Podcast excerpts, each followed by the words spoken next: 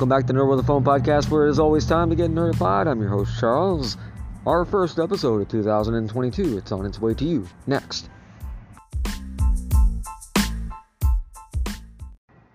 Okay, ladies and gentlemen, boys and girls, non binary, whomever you are, wherever you are, glad to have you here on Nerd with the Phone podcast. We do apologize for the late start, but from here on out, we will have a new episode up every Wednesday night at 11:59 p.m. Central Standard Time. If you happen to be new to the show, what we cover here is movies, TV, video games, comic books, and other hobbies. And we do talk about news from time to time. And uh, this happens to be one of those episodes where we're going to talk about video games and it might be slightly political as well. So, you know, just so you know what you're getting for about 15 minutes, 15 20 minutes is all this episode's going to be, and we're going to be talking about the fact that Microsoft is making moves, man. Yep. They have paid or are going to pay over the next year $68.7 billion. 68.7 billion with a B for the video game publishing company Activision Blizzard. Okay?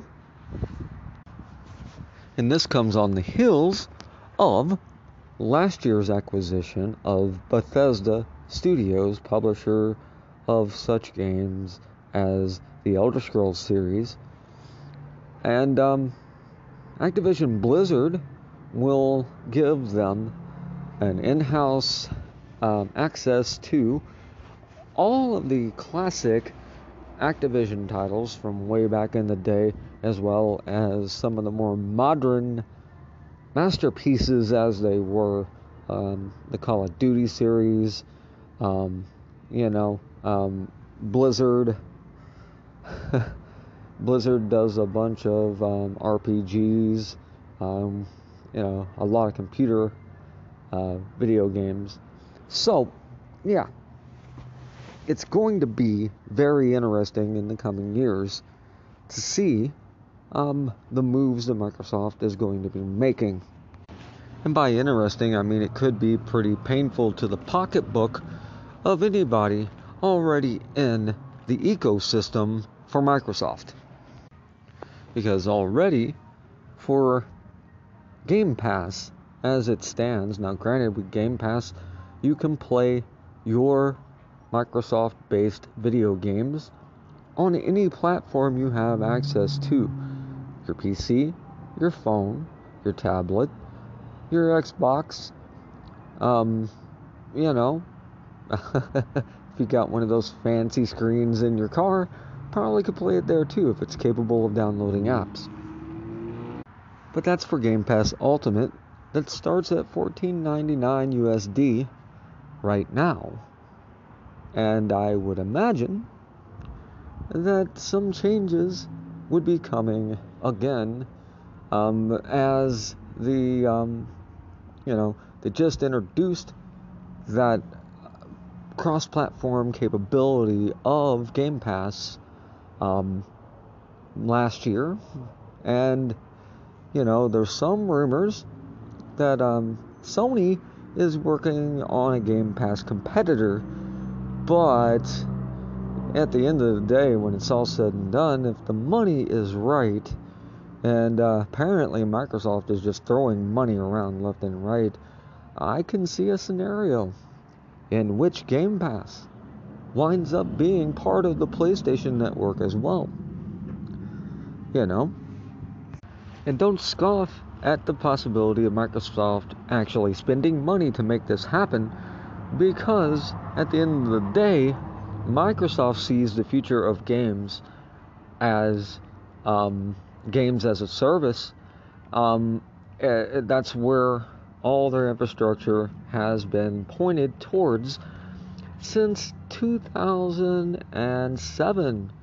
Um, they've been working on this, you know, um, and you know, or say what you want to, um, fairly, fairly, I will say. Um, but you know, say what you want to about the Xbox One era at Microsoft and everything. The entire, the entirety, this entire model, um, they have been working to build since at least 2008, if not uh, from the beginning of Xbox in general. It just would have been well too ahead of its time, and um, you know, therefore they didn't pursue it actively until they had infrastructure in place. You know, some of that with the you know Xbox Live Store and everything like that. That that was just a paid beta test for what is coming. So, you know, expect expect you know um, Game Pass Ultimate to wind up being somewhere in the twenty dollar range. I would say probably 1999 is where they're going to come down on it. Would be my guess, and that's per month. Or you pay $79, $80 for the entire year and get 40% off or some something like that. And the reason that will work is, like I said, you can play your games anywhere. You can put an app, or you can put the Xbox app. You can play the game, and um, I think, um, I think that's why part of why they spent so much uh, on Activision Blizzard, because uh, before all this uh, controversy went down with Activision Blizzard, which I haven't even mentioned here yet uh, with the old boys club culture going on there. Uh, you know, women being harassed and etc. Um, and just, um, you know, slave labor type conditions with bonuses being withheld and that type of thing. Before all that went down, the rumor mill was talking about Activision Blizzard um, working on deals uh, with TV manufacturers, TV and screen manufacturers, to have their own proprietary app um, just built directly into your screen, you know, so that they can have a store similar to Steam, Xbox, uh, PlayStation, Nintendo you know?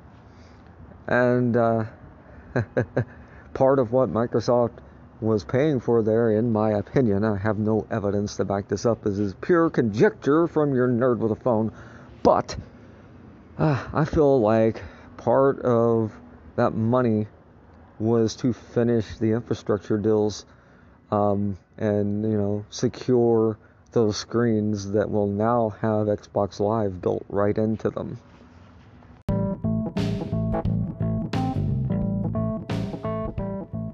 Alrighty, guys, and that's just about going to wrap it up for this episode of Nerd with a Phone podcast. Thank you for tuning in, sharing, and, you know, coming back each and every week. Last year, in 2021, we had a 36% growth rate, according to Spotify Wrapped. So, appreciate it keep sharing this everywhere if you don't mind. It really helps the show out immensely. All right, trying to get up to an average of 50 solid listeners each and every week so that we can get some monetization going. That would be lovely. I appreciate it very much. For Dreadful Rock 574, I'm your host Charles your nerd with a phone, and you, of course, have been you. We will see you next week on Nerd with a Phone podcast.